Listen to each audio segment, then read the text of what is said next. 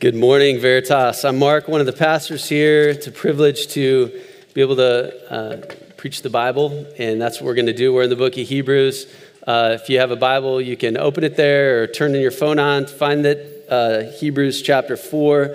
Uh, a lot of the scripture will be on the screen too if you're new and just want to follow along. Um, so, one of the things, real quick, before we jump in, is that we are, our elder team, leadership team, is going to take some time this Wednesday uh, to do an extended time of just prayer and fasting and seeking the Lord for just direction for our church. You know, we're, we're a church that's trying to keep in step with the Holy Spirit, following Jesus' leadership. Uh, God is blessing us. We are under this massive waterfall of God's blessing and grace, and we just want to have God's help in seeing where is he taking us? What is he leading us toward? And just and just praying. And, and so we just invite you to if you want to jump in with us on, on wednesday and if you're like what is fasting? I don't know ask somebody. Um, but uh, it's this whole thing of just focusing our attention on the lord. And so if if or if god just brings us to mind on wednesday pray for us. All right.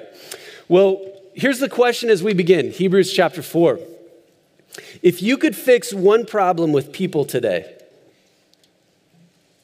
what would you fix? Think about this uh, as we remember the context from last week. Coach was speaking at, at chapter 4, verses 12 and 13, how the Word of God is living and active, sharper than any double edged sword. It judges our thoughts, our attitudes. And verse 13 says, No creature is hidden from him, but all things are naked and exposed to the eyes of him to whom we must give an account. Humanity's greatest problem is that we are naked and exposed. This is an allusion to the Garden of Eden. Remember the first thing they did when they sinned? What did they do? They realized that they were naked. They were ashamed, so they made coverings for themselves. First response was to run for cover. But in today's passage, 4 verse 16, it says, So, in light of that, being, you know, naked and uh, exposed before the eyes of the Lord, let us approach the throne. That sounds like a terrible idea when you think about it, right? Here you are exposed before the living God, and you're going to run toward him. That's the tension we see from last week to this week. And the question becomes why? Why would anyone in their right minds do this? Approach the throne. I want to tell you a little story. So, I grew up spending summers at uh, Grandma and Grandpa's house in rural Iowa. I was from the city, and this is where I learned about a place called America. That's where I learned to shoot, trap, fish, do all the things ride horses. Well, our friends there in this small town, they, you know, they pretty much owned the town, or they thought they did, and so they knew all the best places to fish. They knew the best pond with the biggest bass in the whole county. There's a problem. This pond was on private property. It was old Jesse's pond. So, what did we do? Well, you do the one thing that any kid in their right mind would do is you would trespass, right? So we trespassed. I still remember pulling up in Jeff's car. He was 16. We were all younger, not of us old enough to have cars, but he had a car and his 1980 Pontiac Monza or something like that, and we pull up behind this levee. We get out of the car. We kind of creep over the ledge of the levee and we look around and we see the pond, and up there we see old Jesse's house. We find a place to crawl through the fence to a hidden spot on the pond. And I, I remember butterflies in my, that butterflies in your stomach feeling when you look up and see the house. Will the lights come on? What sounds do we hear? It's really hard to enjoy fishing when you're trespassing. And I remember that feeling because I was the one on lookout. as my friends were fishing. Well, the owner, he knew the game. So we hear a truck pull up. And he knew where trespassers parked. And so he boxed us in. We were a little ways away from the car, but we saw what was happening. When we heard him yelling at us, it was the most terrifying voice you could ever hear. So, what do you do? Well, the most natural thing, like roaches when the lights are turned on, you scatter, you run for your life. When you hear old Jesse's voice, but there was one problem. Jeff, remember our 16 year old driver, stopped running. And he said, Guys, we're caught. They're going to get my license, and I'm going to take the heat. Like, even if we get away, they're going to see the car, see my license, and I'm going to be the one to take all the heat for this. And it's easier to talk to the owner than the cops. And so he froze and started walking toward old Jesse's voice. Okay, I'm going to tell you the rest of the story later. But I will say this this is humanity. This is where we live. Trespassers. Forgive us our what? Trespasses. We're on private property. And the owner sees us. And here's my job this morning I'm your driver. And my job for the next 35 minutes is to convince you to stop running. This is what I would fix about humanity. I would tell them to stop running. And that's what I'm going to try to convince you of this morning. Four reasons it's a great idea to stop running from Jesus, or reasons to run toward the owner when you're trespassing. Verse 14, he tells us, therefore, okay, remember, we're, we're naked, exposed before God. Therefore, since we have a great high priest who has passed through the heavens, Jesus, the Son of God. Let's stop here and just think about this. Because we can't speed past this. Let's take some time to, to think about this. What is he talking about? Therefore, since we have a great high priest who has passed through the heavens, Jesus, the Son of God, one time a year, there's this Jewish holiday called Yom Kippur. Does anyone know what Yom Kippur is? It, it, it's the Day of Atonement. I used to grow up watching the Cubs. And I, I, think that one of the announcers, Steve Stone, he was Jewish, and he was always gone on Yom Kippur. So Harry Caray had this guess host. So I'm like, what's Yom Kippur, right? It's the Day of Atonement. It's the day that Jewish people celebrate that one time a year that the, the, high, the high priest would go into the temple, the temple of God. And that priest would, was there for a reason. He was there to sacrifice an animal on behalf of the sins of all the people. And so this high priest would go in and he would literally put his hands on this, this spotless, pure lamb and, and symbolically transferring the sins of God's people onto this animal and then would sacrifice this animal in the presence of God. This is called the Day of Atonement. You can read about this in Leviticus 16.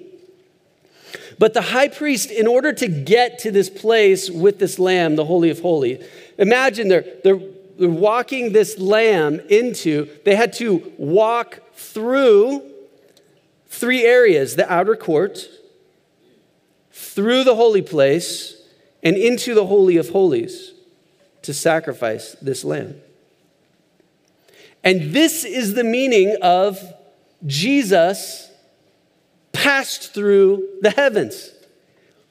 He walked through the outer court, the holy place, and the Holy of Holies. Jesus walks right in. And the difference here is that he was not a high priest offering a lamb, he was the great high priest who himself was the lamb. Like Jesus didn't carry a lamb with him to the cross to crucify the lamb, he was himself the Lamb of God who takes away the sin of the world. John 1, where Jesus or John the Baptist sees Jesus. The Lamb of God, Jesus was the Lamb. And here's the significance of the meaning passed through the heavens. Imagine this. Uh, imagine you wanted to meet the president, whether you wanted to encourage him, whatever you wanted to do, meet him, talk to him, share all your great ideas and all the things you would do if you were him. Well, you want to get to the president. So what do you do? You go to the White House, imagine this, get to DC and go to the White House, pull up. Somehow you get through the outer gates, and I heard there's a fence there, so you climb over and you just start walking in, like walking into the White House, like you belong there.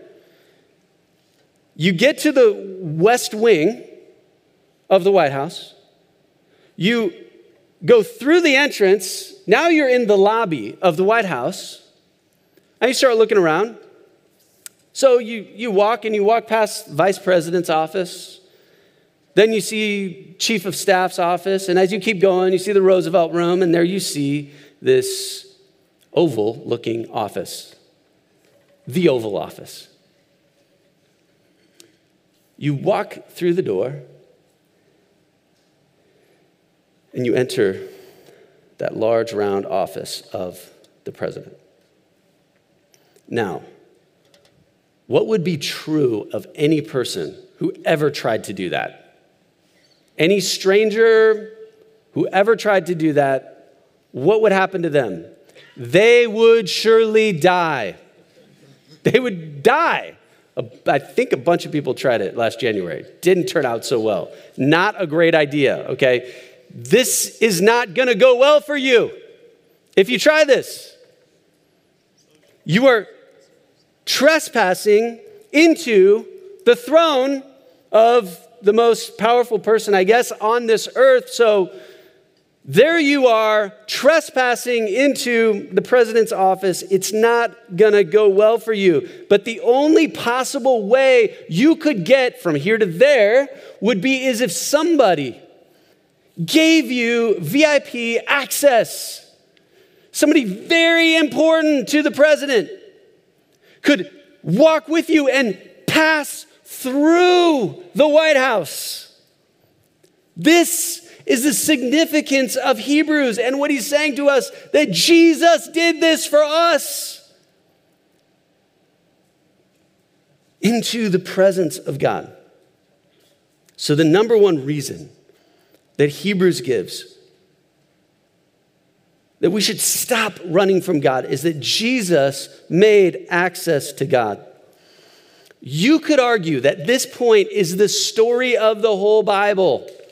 From the time the initial trespassers trespassed, do not eat from the tree of the knowledge of good and evil, and like us, ooh, but there's big fish in that pond. I want to see what's in there. That's the story of our sin. And this is also the story of God's rescue, the whole Bible.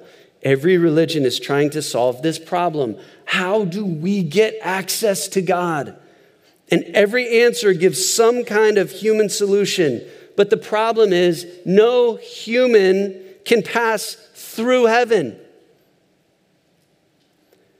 That's why it says Jesus the Son of God.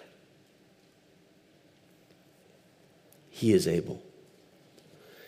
So he says, Let us hold fast to our confession. Now, this is so important for you because Jesus has given access, but the application of the access to heaven is therefore, let us hold fast to our confession. Confession is when you agree with God about something. And it's not confession is not just admitting the bad thing that you did. when you confess, it's like two sides to a coin. If confession is a coin, one side of the coin of confession says, I am a sinner, and that might be heads, I'm a sinner. Tails is that, but Jesus passed through the heavens for me. I'm a sinner, but Jesus is my only hope. When you confess this with your mouth and believe this in your heart, you will be saved and you will have access to God. But it's only in your confession. And the writer of Hebrews is saying that's something we need to hold on to. That's not something you just did when you were a kid at camp, at youth camp, back when you were 13 years old. No, we hold fast every day. We make this confession Jesus, I'm a sinner. You're my only hope. You have given me access.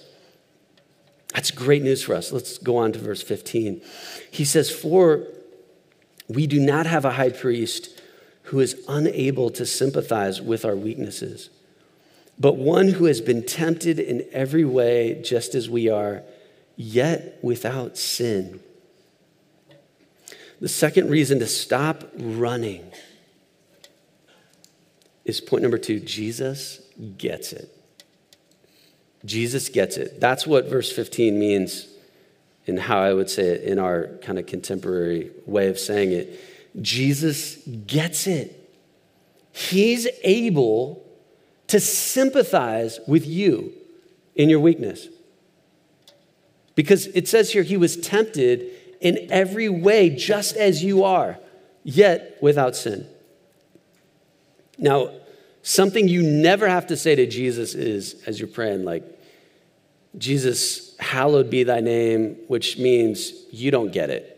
Like you're out there, you're holy. No, Jesus understands. Now, this is where I want to skip ahead to chapter 5 because he, he sort of gives some color commentary to this.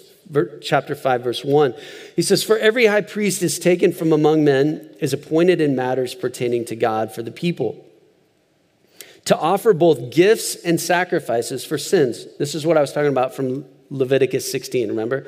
The priest is appointed, and their job is to take sacrifices. Now, here's a question Why couldn't angels have this role of being the priests? Well, he explains, verse 2. He is able to deal gently with those who are ignorant and going astray since he is also clothed with weakness. Okay, this idea of able to deal gently, this is the only time in the New Testament that this word is used. And it means maintaining a controlled, gentle attitude toward the ignorant and wayward people that they were representing. So here's the thing this priest was a human. And the reason it had to be a human and not an angel is because angels don't know what it's like to struggle with sin, right? The ones who struggle with sin just are with Satan in hell, right? Uh, the ones who didn't sin are in heaven with God. But it had to be a human because a human understands the struggle. So the, the high priest who would go in with the lamb, he was not just offering it for all the ignorant people out there. No, he himself he was offering the lamb for his own sins, as well as for the people. Verse 3 Because of this, he must make an offering for his own sins as well as for the people. Okay, think about this. If someone, if you're talking to someone and you're like, they don't get it, what do you mean by that? It means they don't understand your reality. You know what I mean? Like they don't understand what it's like to be you. They have different circumstances, they have different makeup and minds and experiences growing up and all those things that have shaped them and who you like when, when you say they don't get it, what you're saying is they don't understand what it's like to be me. They don't understand my reality. So if I have a deep struggle, who's the last person I want to talk to? Well, someone who's never struggled with something that I've struggled with, right? We spent last Monday morning, every Monday morning, our elders meet at 6 a.m. Most of the time, we pray for you guys by name, the members of Veritas. We just go through the members, we pray for you guys. Well, this week, we spent time applying Coach's sermon from last week. We spent our whole meeting just confessing sin. We literally went around the room and we just told on ourselves. Like, here's the stuff you guys need to know about that I'm struggling with.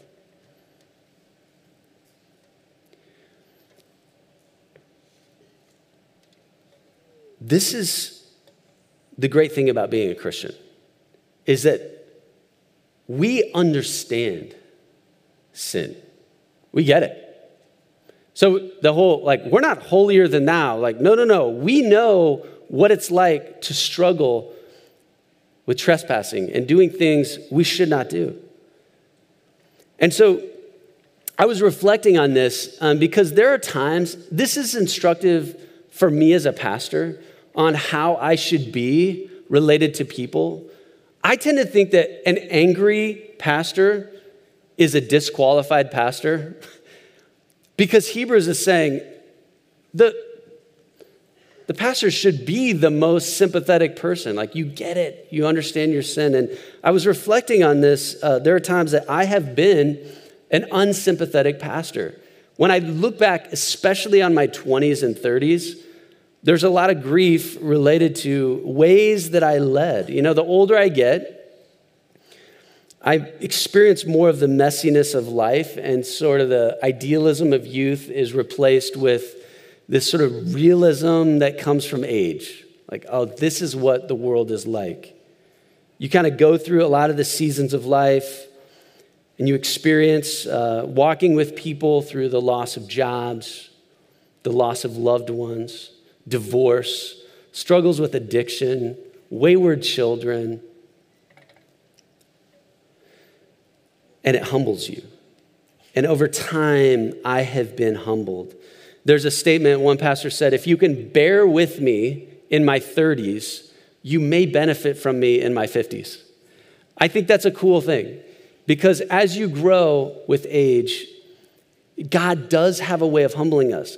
Someday, I'm looking at Jeff Dodge and thinking, maybe someday I will be like him. Okay? If you have a struggle, meet with Jeff. He's a way better pastor than me, but I'm getting better. Here's the point church, we are not afraid of your mess. If you are in the middle of a mess that you yourself have made, you are in the safest place you can be this morning because you are among a people who understand. And I guarantee there is someone in this room that gets exactly what you're going through. And the reason I can say that so confidently is because Jesus is here. He gets it.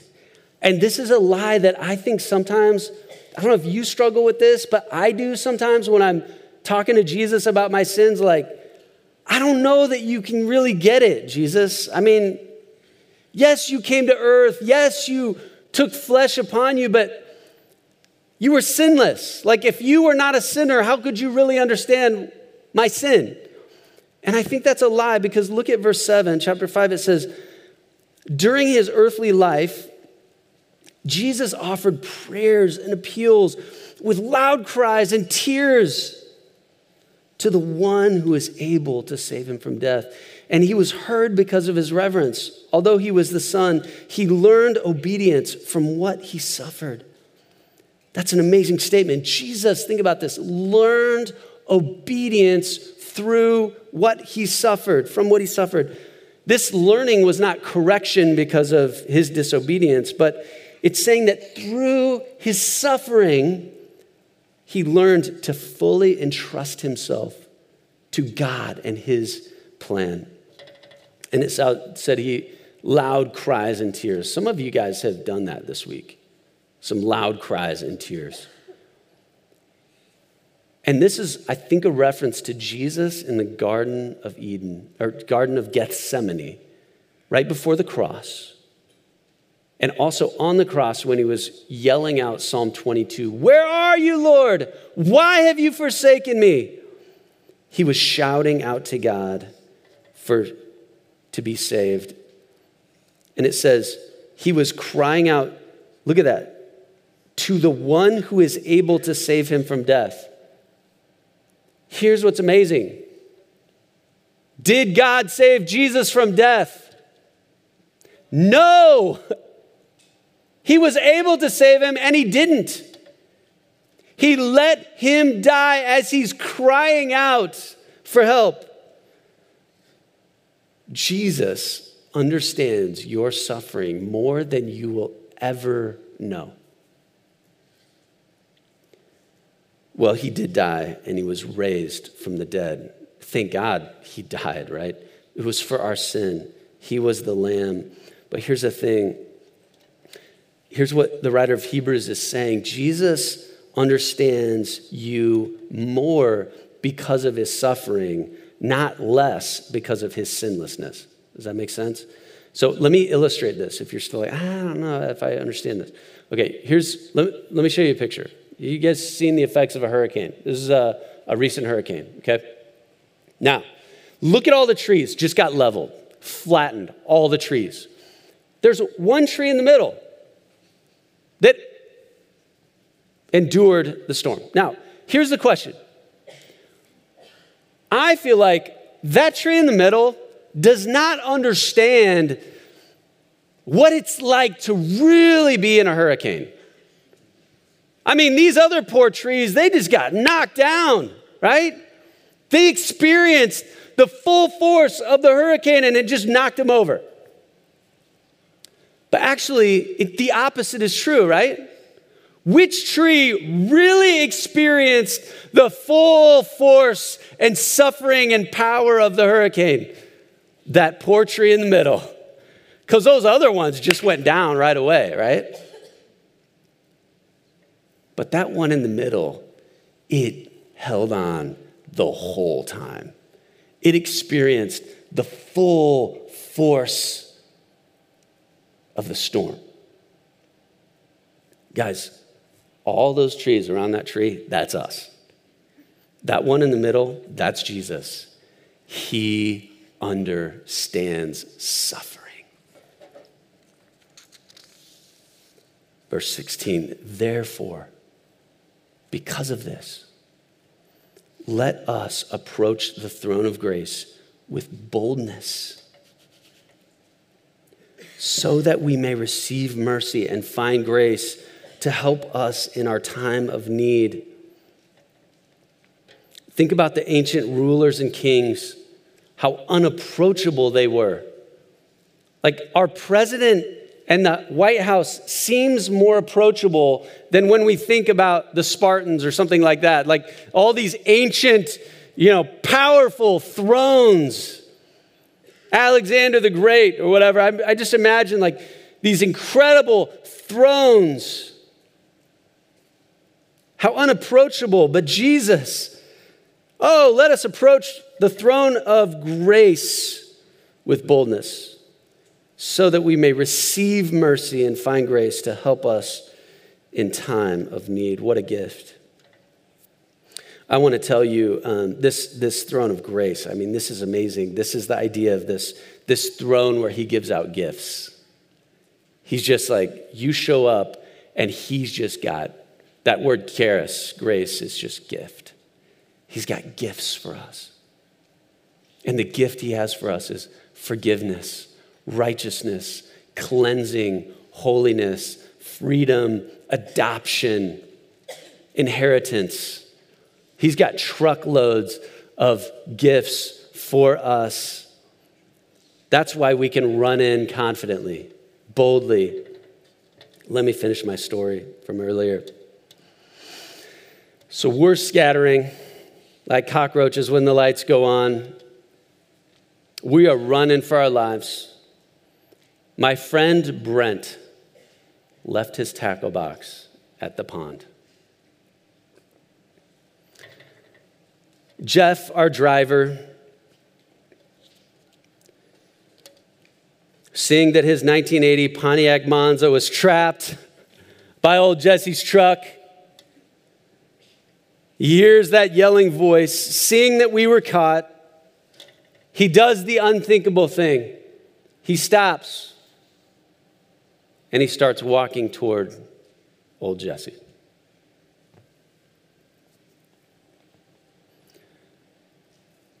And we realized we had no other choice but to stop running. So we all put our heads down and slowly started walking toward our friend Jeff and old Jesse.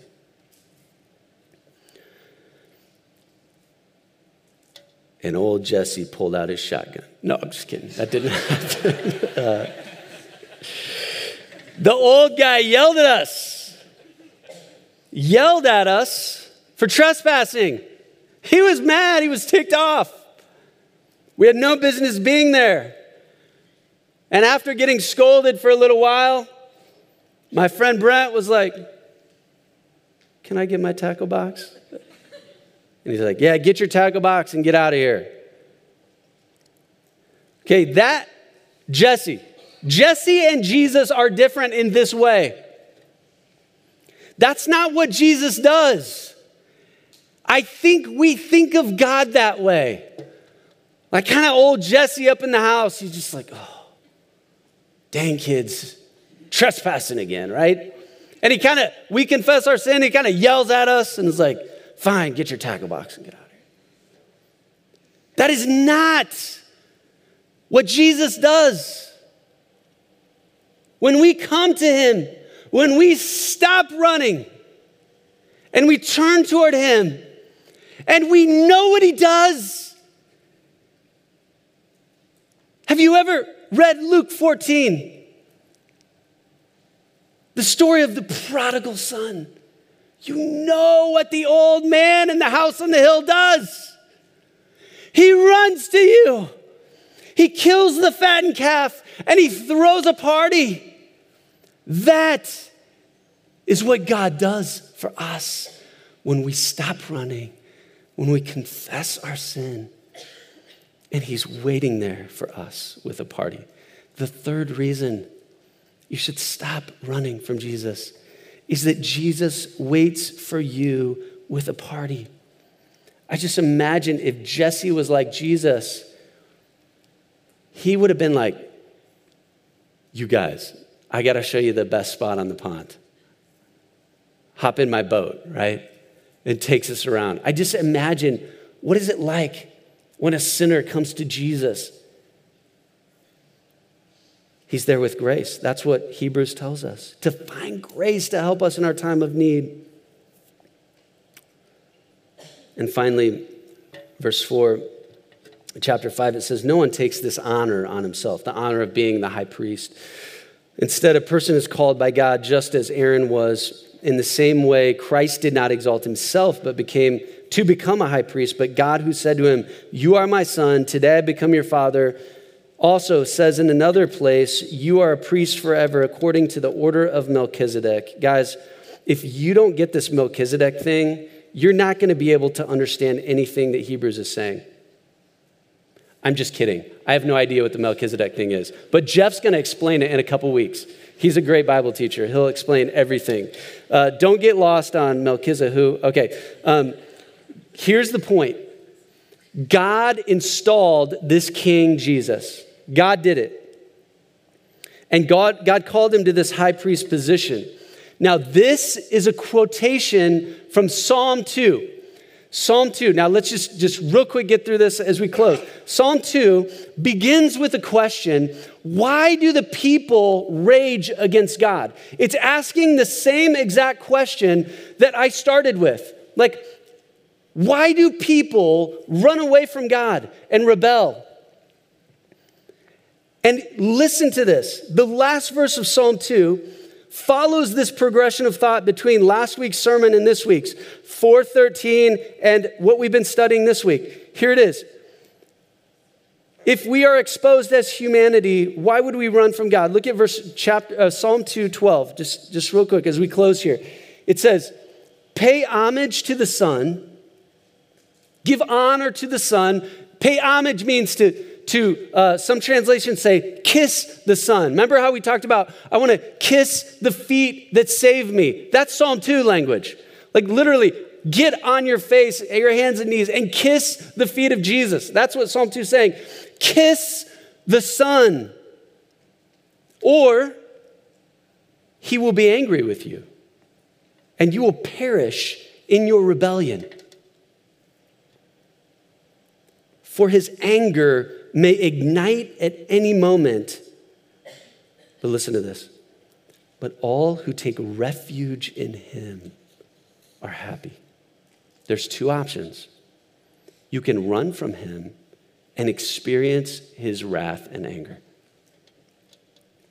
or you can run toward him and experience his party of grace.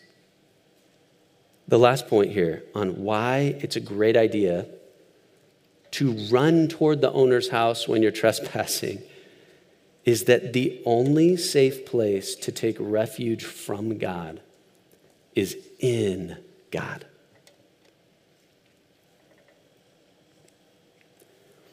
God has established his son as Lord and King. He is the only way to God. It is an eternal death sentence for you if you decide to rush into God's presence without Jesus being the one to get you there. And there's a reason we run from God, right? Because we're guilty. We get it. But here's the thing you won't outrun him. But why would you want to? And I think so much of this world are people standing on trespass, they're trespassing and they're getting in arguments. Like we're fishing on this pond that isn't ours, and someone else comes up and they start fishing next to us, and we're like, What are you doing here? And they're like, Well, you're trespassing. And we're like, Well, you're trespassing. And we get in a fight, and that's what social media is, right? And here we are, like, I get it. We're all guilty. And so we run toward the house on the hill. It's not old Jesse's house, it's Jesus' house. We run toward him, the throne of grace. And I believe that you are here because God is chasing you. And there's no safer place for you to be than in the presence of God with his people. I'm your driver this morning, like my friend Jeff, and I'm stopping and I'm saying, hey guys, stop running and come to the table this morning. We're going to end with communion. And, and this is an opportunity for you to run to Jesus. Maybe you have never confessed Jesus as your Lord. Maybe you have never admitted your sin. I am inviting you to come. You don't have to have your act together. In fact, the, to qualify for the table, you have to not have your act together, right? The only like safe place is to be a sinner in the presence of God, to admit it and come receive um, if you didn't need Jesus, then this is all a waste, right? So come. And worship team, you guys come on up. And at Veritas, we've got the cups here that represent the blood of Christ shed for you. The bread represents the body of Christ that was broken for you. And let's do this in remembrance of Jesus. There's gluten free at all the tables. We have tables around the back, around the front. Uh, if we run out of anything, just you know, find a find another table, and uh, let's let's run to Jesus this morning. Would you pray with me?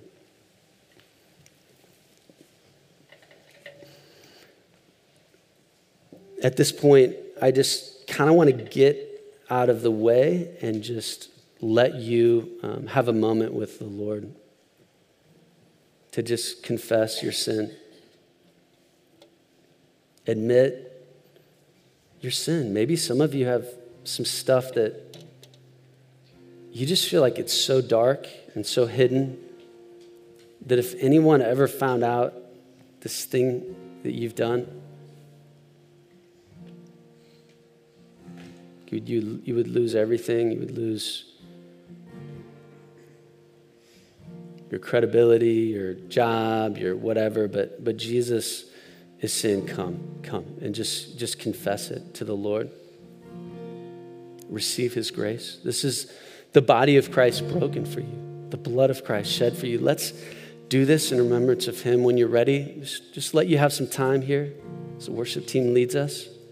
When you're ready, would you just come to the table, receive mercy, and find grace to help you in your time of need?